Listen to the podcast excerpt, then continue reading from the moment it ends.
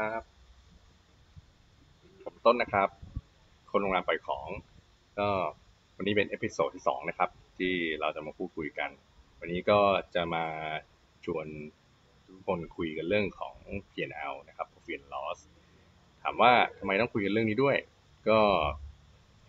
เดี๋ยวก็จะมาบอกเหตุผลนะครับ ว่าทำไมแล้วก็มันมีความสำคัญยังไงนะครับอันดับแรกก็ต้องออกตัวก่อนเลยว่าผมไม่ใช่นักบัญชีนะครับ ก็ เป็นผู้บริหารโรงแรมเหมือนทุกคนนี่แหละแต่ถามว่า P&L เนี่ย เป็นรายงานทางบัญชีที่ผมดูบ่อยมากที่สุดตัวหนึ่งนะครับ เพื่อจะบอกตัวเองบอกกับแผนกที่เกี่ยวข้องนะครับ ว่าตอนนี้สถานการณ์เราเป็นยังไงบ้างแล้วอะไรนะครับ แล้วก็ตัวส่วนของแผนกบัญชีหรือว่าแผนกบัญชีเนี่ยเช่น financial controller นะครับ เป็น คนที่ผมคุยด้วยค่อนข้างบ่อยมากนะครับ ก็ต้องบอกว่าเป็นมือขวาเลยแหละ ในการบริหารจัดการโรงแรมนะครับ เพราะว่าเราต้องรู้ว่าตัวเลขเราตอนนี้เป็นยังไงบ้างนะครับ ก็เลยอยากจะมาชวนทุกท่านพูดคุยกันเรื่องนี้นะครับ ก็ไม่อยากให้เสียเวลาดังนั้นเรามาเริ่มดูกันเลยดีกว่าว่า P&L มันสำคัญยังไงนะครับครับ ก็มาเริ่มว่าทำไมเราต้องมาดู P&L กันนะครับ ก็เหตุผลข้อแรกเลย คือต้องช่วยวิเคราะห์นะครับว่าโรงแรมเรามีกำไรมากน้อยแค่ไหน หรือช่วยวิเคราะห์เรื่องของรายจ่าย ต้นทุนรายได้ทุกอย่างนะครับ ก็สามารถดูจาก P&L ตัวนี้ว่ามีที่มาที่ไปของตัวเลขพวกนี้ยังไงบ้างนะครับ แล้วก็นับต่อไปคือช่วยประเมินนะครับ ประเมินอะไรการบริหารจัดการโรงแรมเนี่ยมันไม่ได้แค่วางกลยุทธ์หรือว่าทำแค่ในเรื่องของการวางแผนนันนูนี่อย่างเดียว แต่คุณต้องประเมินนะครับธุรกิจที่คุณทำอยู่เนี่ยว่ามันสร้างรายได้สร้างผลกำไรไหมนะครับว่ากำไรหรือรายได้ที่ได้มาเนี่ยมีประสิทธิภาพหรือเปล่า ไม่ใช่ได้แต่รายได้ แต่สุดท้ายตัดค่าใช้จ่ายมา แทบไม่เหลือกำไรอะไรเลยนะครับ แล้วก็เพื่อเป็นข้อมูลในการตัดสินใจ แน่นอนคือถ้าเกิดสมมุติเรารู้รายได้ รู้ต้นทุน รู้กำไรละ ของแต่ละแผนกที่เราทำ room เอ่ย F&B เอ่ยนะครับเราก็จะตัดสินใจได้ง่ายว่า เอ๊ะแผนกไหนหรือส่วนไหนที่มีประสิทธิภาพต่ำเนี่ย เราควรจะลดต้นทุนหรือลดการทำงานลงไปไหม แต่ไปเพิ่มในส่วนของที่จะสามารถสร้างรายได้ หรือมีโอกาสสร้างรายได้เพิ่มขึ้นได้นะครับ ตัวนี้ก็มาช่วยในในการตัดสินใจของการบริหารงานได้ครับ ต่อไปก็แล้ว P&L จะทำยังไงนะครับคนก็จะบอกเอ๊ะ P&L ก็งานของบัญชีสิทำไมต้องมาเกี่ยวข้องอะไรกับเรา ส่งให้เราดูสิ้นเดือนอะไรแล้วก็มานั่งดู จริงๆแล้วไม่ใช่นะครับ ไม่ใช่งานบัญชีอย่างเดียวเลย คือส่วนของ P&L เนี่ย แต่ละแผนกก็ต้องเข้าใจก่อนว่าเฮ้ยเอ่อตัวค่าใช้จ่ายหรือตัวเรื่องของต้นทุนที่จะเกิดขึ้นเนี่ย เราจะต้องทำยังไงกับมัน คือโรงแรมรุ่นหลังเนี่ยก็จะเป็นลักษณะการทำงานแบบ multi-skillนะครับ ในแต่ละแผนกเองอะต้องออก PR PO เองด้วยซ้ำนะครับ แล้วในส่วนของตัวของบัญชีเนี่ยจะเป็นฝ่ายที่บันทึกข้อมูลอะไรพวกนี้เข้าไปในระบบเท่านั้นเองนะครับ แล้วก็ P&L เนี่ยต้องช่วยเปรียบเทียบได้ว่า P&L ของเราณปัจจุบันกับบัตเจตที่เราตั้งไว้เนี่ยมันสูงหรือมันต่ำอะไรยังไงนะครับ แล้วก็เทียบกับ P&L ของส่วน ในส่วนของปีที่แล้วหรือในในช่วงเวลาที่เราต้องการเปรียบเทียบเช่นเดือนที่แล้วอะไรเงี้ยควอเตอร์ที่แล้วอะไรก็ว่าไปนะครับ ดูว่ามันมีค่าใช้จ่ายที่ที่มันเพิ่มมากขึ้นรายได้เพิ่มมากขึ้นหรือเปล่านะครับ แล้วก่อให้เกิดกำไรกลับมาเป็นเป็นยังไงบ้างดีกว่าเดิม หรือแย่กว่าเดิม แล้วก็ตั้งเป้าหมายนะครับ ในส่วนของการตั้งเป้าหมายเนี่ยมันไม่ใช่เรื่องของฝ่ายบริหารหรือฝ่ายบัญชีอย่างเดียว แต่มันเป็นส่วนที่หัวหน้าแผนกที่เกี่ยวข้องจะต้องรับผิดชอบ อย่างเช่น ในส่วนของช่างอาจจะต้องมาดูในเรื่องของพลังงานนะครับ ว่าเออน้ำไฟเทียบกับเดือนที่แล้วที่เขา occupancy เป็นยังไง เราจะปรับลดยังไงได้บ้างอะไรเนี่ยครับ แล้วก็อย่างเช่นนะแม่บ้านเนี่ยมีเรื่องของการใช้จ่ายในส่วนของเคมีหรือ guest supply อะไรเงี้ยที่เยอะเกินไป อาจจะ occupancy ต่ำแต่รายจ่าย guest supply กลับสูง แปลกไหมเกิดอะไรขึ้นเราก็ต้องทราบแล้วนะครับ ก็ตัวนี้อยากให้ทุกท่านดูไว้เป็นข้อมูลในการตัดสินใจนะครับ ก็แล้วเดี๋ยวยังไง ต่อไปเนี่ยเราจะมาดูตัวอย่างของ P&L กัน ว่าหน้าตา P&L เนี่ยที่ผมใช้หรือว่าหลายๆโรงแรมใช้อยู่เป็นยังไงบ้างนะครับ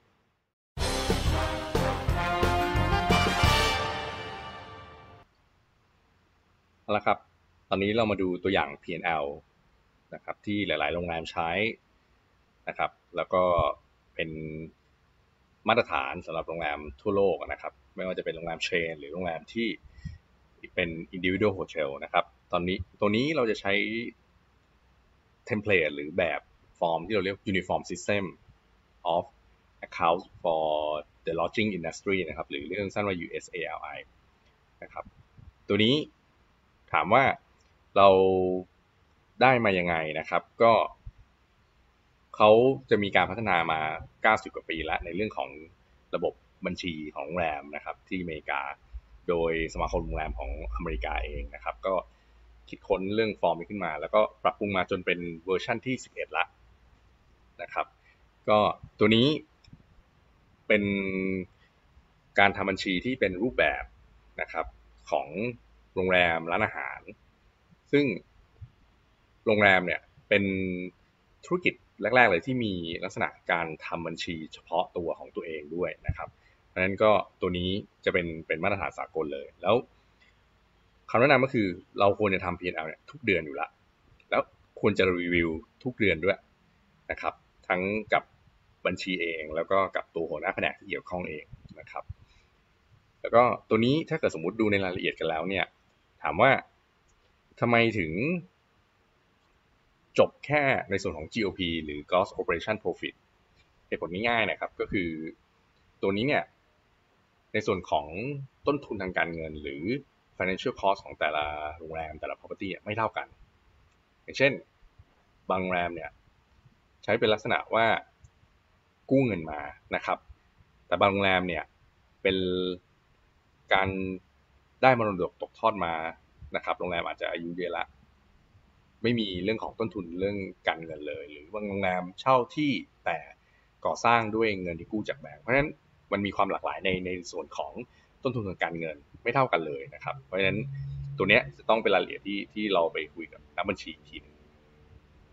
นี้พอเรากลับมาดูในส่วนของ P&L ตัวนี้นะครับ ก็ถ้าไล่กันดูเนี่ยก็คือ ส่วนบนหรือเราเรียกกัน top line นะครับ ก็คือส่วนของรายได้ของโรงแรมเนี่ย ก็ไล่ลงมาเป็นแผนกก็คือจากแผนกห้องนะครับ ก็ไล่มาดูเลยก็มีรายได้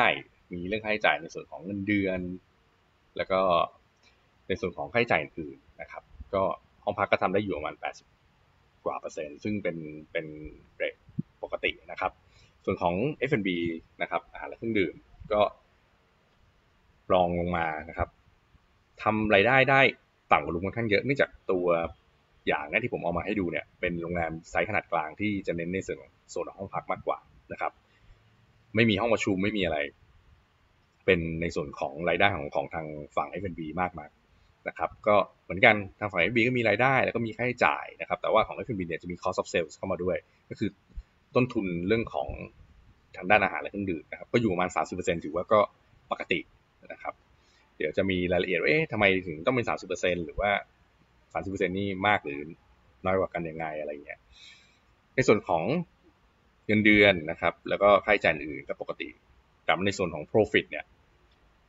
F&B เนี่ยทำได้อยู่ประมาณแค่ยี่สามเปอร์เซ็นซึ่งก็ถือว่าปกตินะครับอาจจะต่ำไปนิดนึงแต่ เราไม่ได้เน้นในเรื่องของเรื่อง F&B อยู่แล้วเพราะอยู่ในเมืองด้วย ใกล้ร้านสะดวกซื้ออะไรอย่างเงี้ยนะครับ แขกก็ไม่ค่อยใช้บริการอาหารทั้งดื่มในโรงแรมส่วน แผนกอื่น เช่นโทรศัพท์เดี๋ยวนี้ก็แทบจะไม่มีรายได้อะไรแล้ว เพราะว่าเนื่องจากว่าคนใช้มือถือกันค่อนข้างเยอะนะครับ ใช้อินเทอร์เน็ตกัน minor operation department นะครับ อย่างเช่น บางแผนกก็จะมีเออบางงานก็จะมี laundry นะครับ มีรายได้อะไรเงี้ย มีค่าเช่านะครับ ตัวนี้ก็จองมาเป็นในส่วนของ profit ที่ค่อนข้างสูงเนื่องจากว่าแทบจะไม่มีเรื่องของค่าใช้จ่ายใน operation อะไรเลยนะครับ ตัวนี้ก็ ออกมาเป็น operation ก็อยู่ประมาณ 78%นะครับในส่วนของ profit แต่ค่าใช้จ่ายอื่นของโรงแรมอย่างเช่น overhead department หรือแผนกที่ไม่ก่อให้เกิดรายได้นะครับ อย่างเช่น admin general ในส่วนนี้ก็จะมีอย่างฝ่ายบริหาร GM เลขา HR บัญชีอย่างเงี้ยก็อยู่ในส่วนนี้ด้วยเจอ marketing นะครับแล้วก็มีเรื่องของ energy cost มีคำถามเหมือนกันนะครับว่าทำไม energy cost มันอยู่ตรงนี้ล่ะทำไมถึงไม่ไปอยู่ในส่วนของ ห้องพักหรือแผนกอาหารและเครื่องดื่มอ่าเดี๋ยวเราก็จะมีคำตอบให้นะครับ property operation management ก็เอ่อหรือ operation management นะครับ ตัวนี้เป็นส่วนของแผนกช่าง ตัวนี้เนี่ยก็เป็นส่วนของซ่อมบำรุงผมว่าเอ๊ะทำไมดูสูงจังเลยนะครับ เพราะว่าแผนกช่างไม่เห็นจะต้องซ่อมอะไรก็มีงานจิบอาถาอะไรแต่ส่วนใหญ่จะไปอยู่เออแผนกครูแผนกห้องมากกว่าโอเค ก็เดี๋ยวจะมีคำตอบให้เหมือนกันนะครับดังนั้นก็ในส่วนนี้ก็จะมีเป็น ของ overhead department นะครับ ก็ตกเข้าไปตั้งเกือบสามสิบเปอร์เซ็นต์เนาะยี่สิบแปดเปอร์เซ็นต์นะครับแล้วหักจากรายได้ออกมาก็จะเป็น GOP แล้วตอนนี้ก็ทำได้อยู่ประมาณห้าสิบเปอร์เซ็นต์ซึ่งถือว่าค่อนข้างดีนะครับ ไม่ได้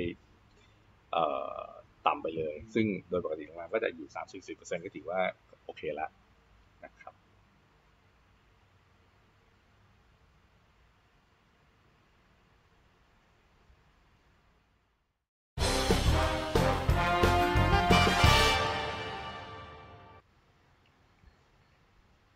เราได้ดูในส่วนของตัวอย่าง P&L ไปแล้วนะครับ ตอนนี้ก็จะมาให้ดูในส่วนของคำถามหรือข้อสงสัยที่เจอบ่อยๆนะครับ ในเรื่องของ P&L ครับก็อยากให้ทุกท่านไปลองดูว่า ส่วนของคำถามที่เกิดขึ้นบ่อยๆมีอะไรบ้างนะครับ เริ่มคำถามแรกกันเลยนะครับ ว่าทำไมค่าพลังงาน เช่น ค่าน้ำค่าไฟเนี่ยไม่ลงเป็นค่าใช้จ่ายของห้องพักทั้งหมดนะครับ ก็ตอบได้ว่า เพราะว่าโรงแรมไม่ได้มีแต่ห้องพักอย่างเดียว มันมีเรื่องของ F&B มีเรื่องของครัว มีเรื่องของออฟฟิศอื่นๆนะครับ แล้วก็อย่างน้ำในสระว่ายน้ำอย่างเงี้ยเราจะลงเป็นค่าใช้จ่ายของใครอะ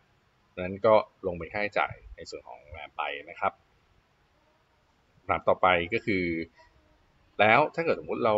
ไม่ได้เป็นโรงแรมอย่างเดียวล่ะเราเป็น serviced apartment เราจะแยกออกมาเป็นน้ำไฟอะไรแบบนี้ ก็ตรงนั้นก็จะเป็นในส่วนของรายได้อื่นๆของใน serviced apartment นั้นไป ก็ติดมิเตอร์แยกของแต่ละห้องไป หรือเราอยากดูว่าร้านอาหารหรือสปาที่เรามีอยู่เนี่ยกินไฟเท่าไหร่ใช้ไฟเท่าไหร่เพื่อจะมาแยกในส่วนของค่าใช้จ่ายก็ทำได้นะครับ ก็สามารถเอาข้อมูลตรงนี้ไปไปดูในส่วนของ ค่าใช้จ่ายภายในได้นะครับโอเคต่อไปทำไม P&L ออกมาหน้าตาไม่เหมือนกันเลยนะครับ ก็ข้อหนึ่งอาจจะเกิดจากเรื่องของในส่วนของ System เองนะครับ แล้วก็ในส่วนของการผูกเข้าโค้ดนะครับ ปัญหาที่ผมเจอบางทีก็จะเจอด้วยว่าบางทีเอาคนที่ไม่ได้เคยทำในลักษณะบัญชีโรงแรมมาก่อนเนี่ย ก็ จะใช้วิธีการลงบัญชีแบบเป็นอย่างที่บอกว่าเหมือนลักษณะซื้อมาขายไปนะครับ ก็ทำให้ไม่สามารถแยกประเภทได้ว่า เอ๊ะ ตัวนี้ค่าใช้จ่ายตรงนี้ ควรจะเป็นลงของห้องพักเป็นลงของ F&B เป็นลงของครัวของช่างอะไรอย่างเงี้ยอย่างยกตัวอย่างอย่างในเรื่องของการซ่อมบำรุงเนี้ยถามว่าซ่อมเตาอบหรือตู้แช่ในในครัวควรจะลงเป็นค่าใช้จ่ายของใคร ลงเป็นค่าใช้จ่ายของ F&B หรือเปล่าตอบคือไม่ใช่นะครับ จะไปลงในส่วนของ POM นะครับ หรือ property operation maintenance นะครับเหตุผลเพราะว่า